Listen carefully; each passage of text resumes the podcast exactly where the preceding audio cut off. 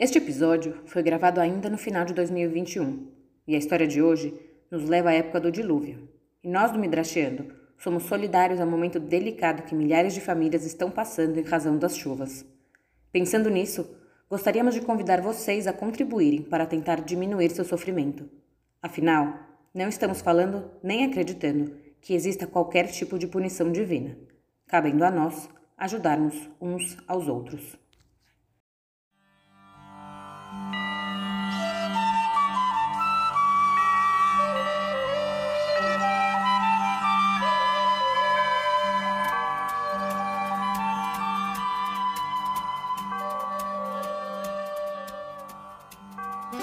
Olá!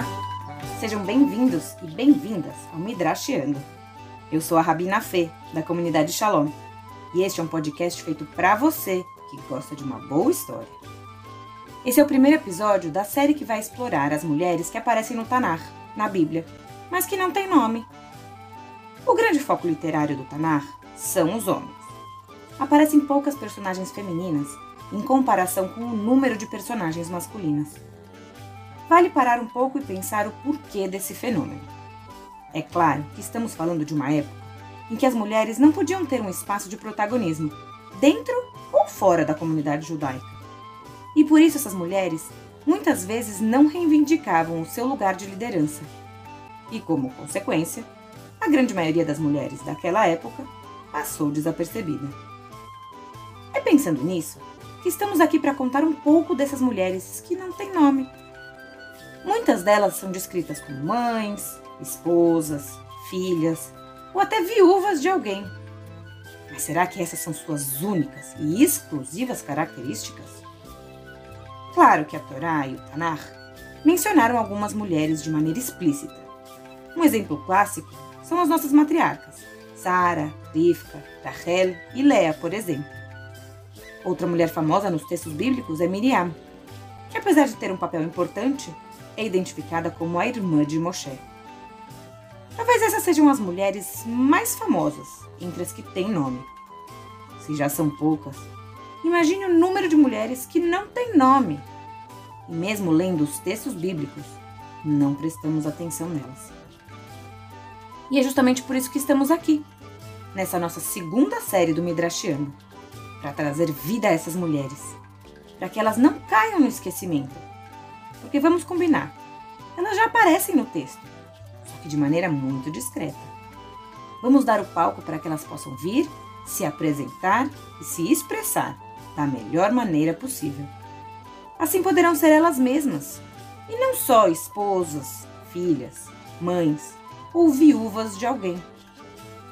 Para fazer isso, vamos primeiro encontrar alguma dessas mulheres e navegar através do tempo encontrando referências sobre elas nas mais variadas formas de literatura da biblioteca judaica. Então apertem os cintos da nossa máquina do tempo e vamos viajar. Ah, além de apertar os cintos, ajuste aí o volume do seu fone para não perder essa viagem intertextual através dos séculos. Convidei hoje a Naamá. Ela viveu há muitos anos.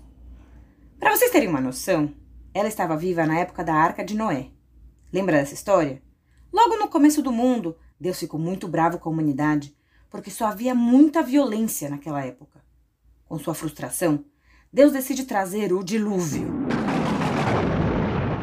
Mas antes, Deus chama Noé e diz que ele tem que construir uma arca gigante, o suficiente para entrar um casal de cada espécie animal.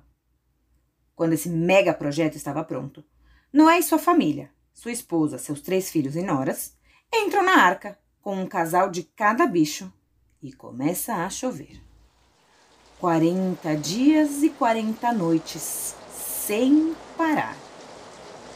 Quase parece as chuvas de verão por aqui, que em meia hora já inundam as marginais, sabe? Imagina 40 dias e 40 noites sob essa chuva. Inundação total. Morreu todo mundo e tudo que não estava na arca peixes, que talvez se deram bem e aproveitaram para tirar umas férias em lugares exóticos e desconhecidos.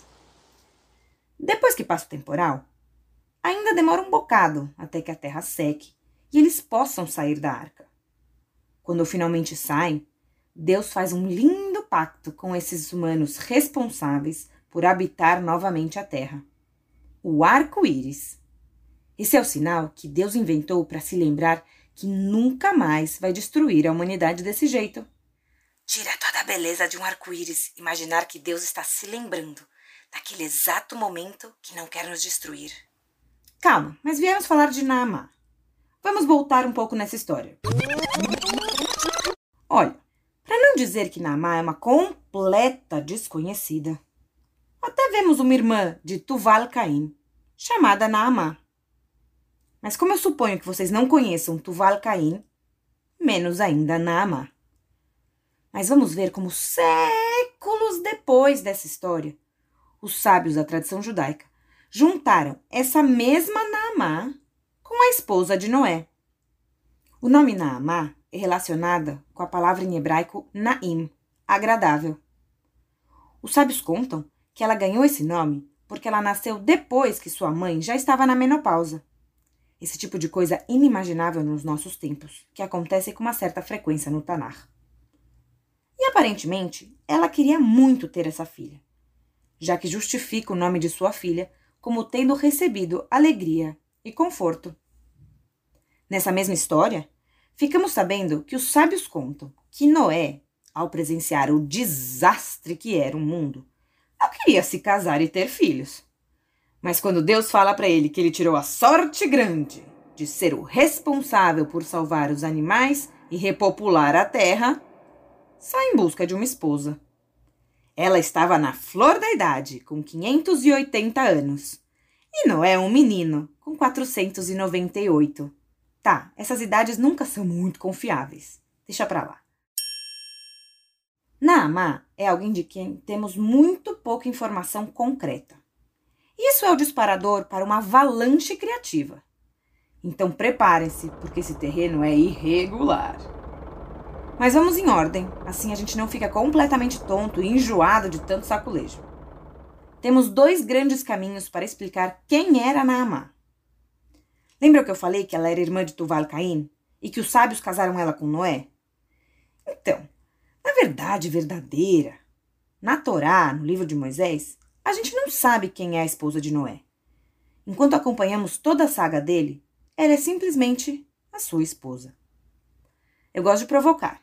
Então vou começar pelo caminho mais fácil e depois o mais polêmico. Nessa primeira interpretação de quem é Naamá, gostaria de pensar um pouco sobre o seu nome.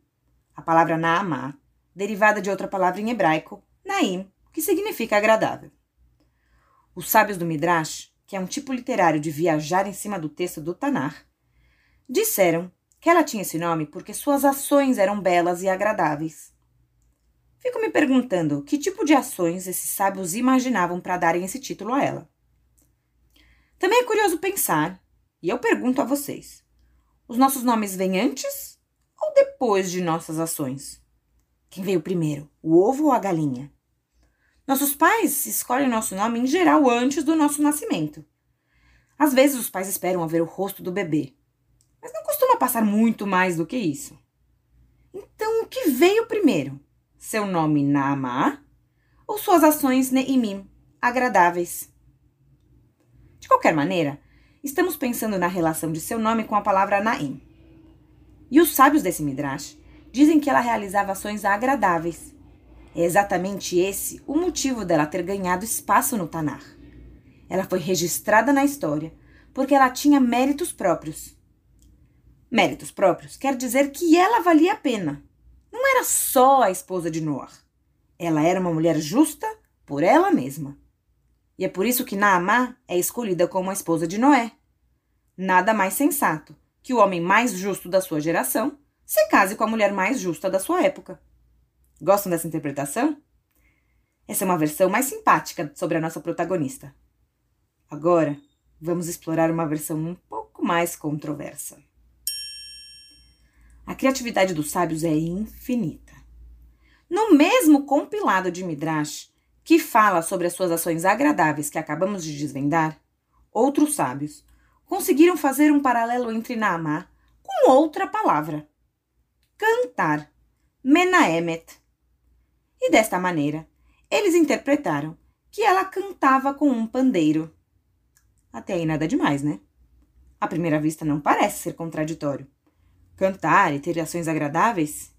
Mas preparem-se! Ela não era uma simples cantora com um pandeiro.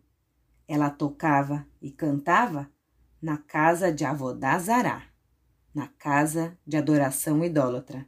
Oi? Não! Pois é. Num piscar de olhos, a agradável passou a ser uma dançarina satânica. e não para por aí. Temos mais uma possibilidade. Narmânides, o Ramban, um sábio espanhol medieval, traz ainda mais uma noção de quem era essa figura Naamá. Ela aparentemente era muito bela, o que se conecta com seu nome agradável, bela. Até aí ótimo, quem não gosta de receber um elogio. O problema é que a beleza dela foi tentadora demais, fazendo com que os Bnei Elohim, os filhos de Deus, talvez os anjos, se apaixonassem por ela e resolvessem ficar por aqui, no mundo terrestre. O problema é que, como resultado desses relacionamentos entre Naamá e os filhos de Deus, foram gerados filhos, e em decorrência disso é que a violência do mundo dispara, levando a gente de volta para a história do dilúvio. Quantas possibilidades para uma única mulher! Ou melhor, várias mulheres em uma única mulher. Eu quero falar para vocês que eu gosto muito da Nama. Não compro muito essas histórias de que ela era malvada, ou que usava da sua graciosidade para levar as pessoas pelo mau caminho, tipo aquelas histórias de sereia, sabe? Mas vou confessar para vocês que meu carinho por Naamá realmente começou, ou talvez, na verdade, só tenha descoberto a existência de Naamá depois de ter lido um livro da rabina Sandy Sasso. O livro se chama Noah's Wife, The Story of Naamá, a esposa de Noah, a história de Naamá. A Rabina Sandy fez um novo midrash sobre Naamá. Ela interpreta a história de que Naamá era esposa de Noé, mas ela dá um passo a mais. O livro é de 96, ou seja, bem moderno em relação aos outros que falamos até agora. Mas isso não faz dele menos relevante para entender essa nossa personagem misteriosa. Se lembrarmos que a definição que dei de Midrash lá no comecinho, como uma expressão literária criativa baseada nos textos do Tanar, esse livro dela é claramente um Midrash moderno. Aliás, fica a dica aqui para verem mais livros dela. A Rabina Sandy Sasso é demais, em temas de espiritualidade para crianças, e também em resgatar essas mulheres um tanto quanto abandonadas e dar nova vida a elas. Mas voltemos ao livro dela sobre Naamá, a esposa de Noé. Lembram que Noé ficou responsável por trazer um casal de cada espécie animal para a arca? Pois é, acontece que um dilúvio, como que aconteceu, mata muito mais do que só as espécies animais. Quem nunca matou uma plantinha afogada? Então, a Rabina Sasso imaginou a Naamá tendo uma função mais legal do que só ser a esposa de Noé. Naamá seria responsável por recolher mudas e sementes das mais variadas espécies vegetais. Ela ficou responsável por preservar as plantas, vegetais, flores e toda espécie de árvore. Será que essa era a arca de Naamá? No livro da Rabina Sasso, ela tem uma parte daquela arca gigante na qual constrói um tipo de viveiro para cuidar das plantas enquanto eles ainda estavam boiando. Para quem sabe um pouquinho da história, pode ser que se lembre que uma pombinha traz um ramo de oliveira para dizer que já estava quase seguro para ir descer da arca. Podemos pensar que talvez árvores como as grandes oliveiras sobreviveram um pouco mais do que as flores, arbustos e outras árvores um pouco menores. E aí vem a grandiosidade da ação de Naamá. Sem ela, não teríamos podido dar continuidade às mais variadas belezas naturais. Obrigada, Naamá! E aí? O que você achou dessa nossa personagem de hoje? Falei que ia ser sem nome, mas vimos que ela aparece de relance na Torá. As próximas vou trazer algumas que realmente não têm nome. O que acho incrível é que apenas a menção do nome dela trouxe um monte de possibilidades de interpretação. Isso porque temos a ideia de que nada está na Torá à toa. Ou seja, se apareceu, precisamos encontrar alguma função ou alguma coisa importante para acontecer com essa personagem. Nosso amigo Ramban diz com todas as letras que, se não fosse por ela ser esposa de Noé, não teria sido mencionada como irmã de Tuval Caim. Porque só dizer que é irmã dele não traz absolutamente nada para ela, e muito menos para a história. Por isso precisamos de mais. Por isso, sábios de épocas diferentes construíram histórias diferentes para contar para gente quem ela é. Desde uma dançarina em casas de idolatria até a salvadora de toda a flora na história do dilúvio. Isso fala muito sobre a época em que cada texto foi escrito. Fala muito sobre quem escreveu e para quem foi escrito. Os Midrashim clássicos foram escritos há quase dois mil anos por homens. A Rabina Sandy Sasso continua escrevendo livros maravilhosos até os dias de hoje. Por isso podemos ver em um lugar uma Naamá, que é só um rostinho bonito, e em outra, uma que é ativa. Uma Naamá que tem apenas ações agradáveis e uma que é responsável por uma parte essencial do nosso mundo. Realmente me faz muito sentido que ela tenha ajudado Noé de uma maneira mais proativa, não só como sua esposa, mas fazendo algo bom para o mundo. Noé e Naamá, com sua família, os três filhos e noras, ajudaram a restaurar a parte do mundo que foi destruída por conta da humanidade, sem ter culpa nisso. Mais uma vez, obrigada. Quanto menos sabemos de alguém, mais podemos imaginar a história dessa pessoa. E pode servir para nos ajudar a entender como o mundo funciona, como nós funcionamos, ou até mesmo de que deveríamos nos afastar. Vamos então procurar outras mulheres das quais sabemos pouco, ou quase nada, e viajar na história de cada uma delas. Espero você daqui duas semanas. Até lá! Esse podcast contou com a participação da Iona Basta e da Thaís Friedman no roteiro e do Beni Zecre e do Ciro Neto na música e edição. Esse é um podcast da comunidade Shalom com o apoio do Maró Mamlat.